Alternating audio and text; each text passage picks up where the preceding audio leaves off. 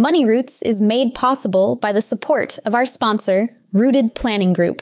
Are you ready to take control of your financial future? Look no further than Rooted Planning Group, your trusted partner in financial well-being. At www.rootedpg.com, you'll discover a wealth of resources and expertise to help you thrive financially. Rooted Planning Group specializes in personalized financial planning, investment management, and retirement strategies. They understand that every financial journey is unique, and they're here to guide you every step of the way. With a team of experienced advisors, Rooted Planning Group is committed to helping you cultivate a secure and prosperous future. Visit www.rootedpg.com today to learn more about how Rooted Planning Group can help you grow your money roots. Every week, it's my goal to share financial information that helps you in both your life and Financial Vineyard. We hope it takes you from your roots to the journey of your vines and the influences in the air that have helped craft your delicious life. Like wine, life and finances have different palates that should be celebrated and not judged. Hi, Wine and Dime listeners. Amy Irvine, CEO and founder of Rooted Planning Group, here for another episode of Wine and Dime. As the fall has started to approach in upstate New York, getting closer and closer to winter, as always, I enjoy exploring all the wineries in our area before we head down south for our winter voyage. And I've found a new winery this year that uh, that found a couple of good wines out of there. One of the wines that we recently tested was a Pinot Noir and also a, a rosé from Billsboro. Billsboro's up in near in Geneva. I've spoke about them a couple times this year, but we recently went up there with a group of friends and really enjoyed the, the newer releases that were coming out. So if you're looking for a great adventure, hop on their website. You can order and they'll ship the wine to you if you're looking for something a little bit different they blended their their um, rosé with a couple of different wines, which is what made it unique. And again, if you're wanting to explore, hop on over to their website and you can find out more detail. All right. I also will put in the the uh, show notes a link to the Finger Lakes Vineyards Part Two: The Best Wine Trails Around Seneca Lake. I wanted to uh, shift gears just a little bit and talk about a topic that many people have been bringing up to me recently, which is the home buying situation that we're currently in.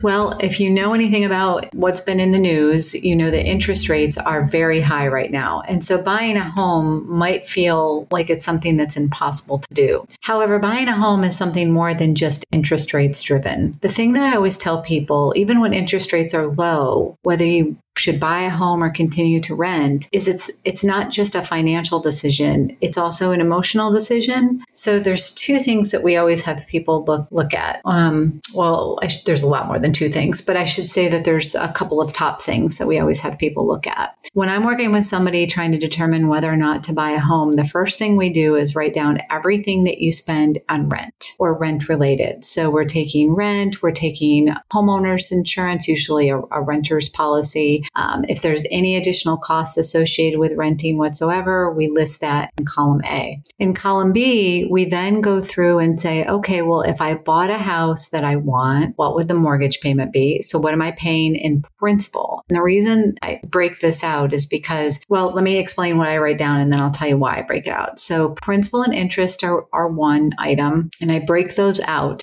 because that does change over time. Insurance uh, is another thing. Now you're getting into full homeowners insurance, maybe a liability policy potentially, or something higher on the liability side. Taxes are another thing that we have to take into consideration. Then we have to also look at things like maintenance and budgeting for maintenance. But in the in the column of non-financial, we want to look at things like are we going to relocate? Is there going to be a short-term arrangement here or are you looking at something less than 5 years? If you're looking at something less than 5 years, typically you want to stay in the rental capacity. If you're looking some, for something longer than 5 years, then it may make sense.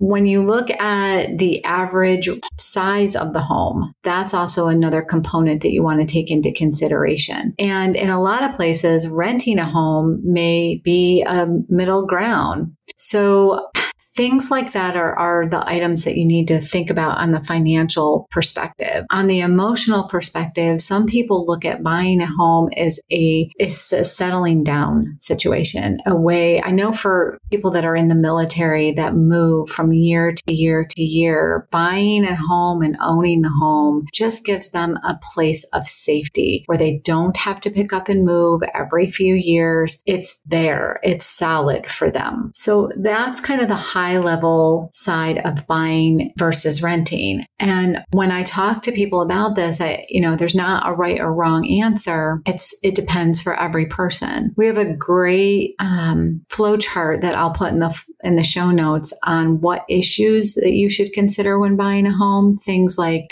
do you need help determining how much it will cost to own and maintain your new home? Think of things like I already said, maybe the mortgage payment, the cost of utilities, uh, maybe commuting if you're moving outside of a, a, a urban area. Will you be making change changes and improvements to the property? Or, you know, is that something that you, if you're renting, is that something that's already take, taken care of for you? Will this purchase impact your ability to save for other goals? Now, again, this is one of those things where it could be that you have to work longer in order to actually purchase this home. But emotionally, that is something that you want to do. Another question that you should ask yourself is Do you have a spouse or partner? And do you currently plan to live on one income at any point in time? And if that's the case, make sure that you're buying a home that fits within that budget. And another key cash flow item is Will you be living in the home for five years or longer? Because that does make a difference usually for break even purposes. Another couple of items that you might want to consider is mortgage related issues. Um, do you need assistance considering the financial impact of different types of mortgages? Like what's the benefit of HSA loan or what's the trade off of mortgage terms, uh, fixed versus variable rates? And right now for mortgage interest rates, they typically are, I mean, this is, this is an all time high, I think in the last 20 years, I believe, maybe even a little bit longer than that. Not an all all time high, but over the last 20 years. So many people that are buying homes right now may have never seen interest rates at the same level that they're looking at right now. However, if that's something that again is emotionally, you know, t- pulling you towards purchasing a home, if interest rates do go down, there is the ability to refinance. This doesn't have to be a forever. Or perhaps you look at maybe an adjustable rate mortgage where is the interest rate goes down, your mortgage rate will go down. And then once rates go down, you could always refinance into a fixed rate. I know this is a very powerful question right now. And I know that the inventory has slowed up a bit because people that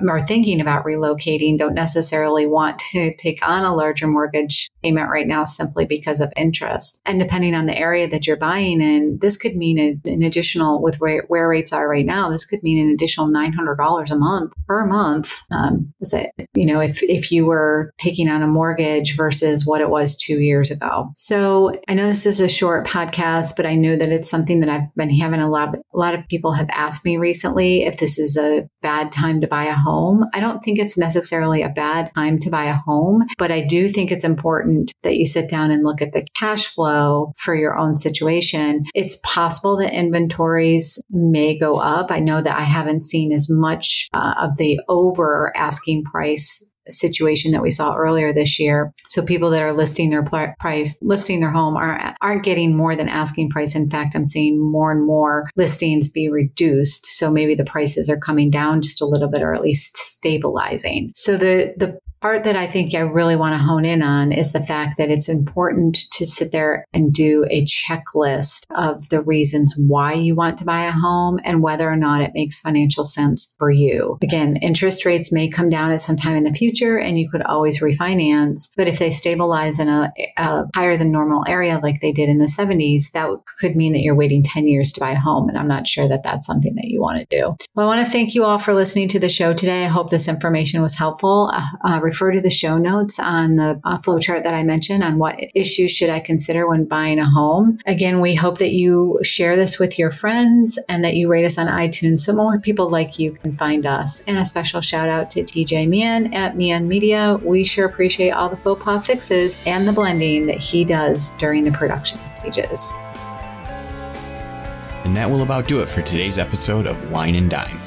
You can contact Amy through the website www.rootedpg.com or amy at rootedpg.com.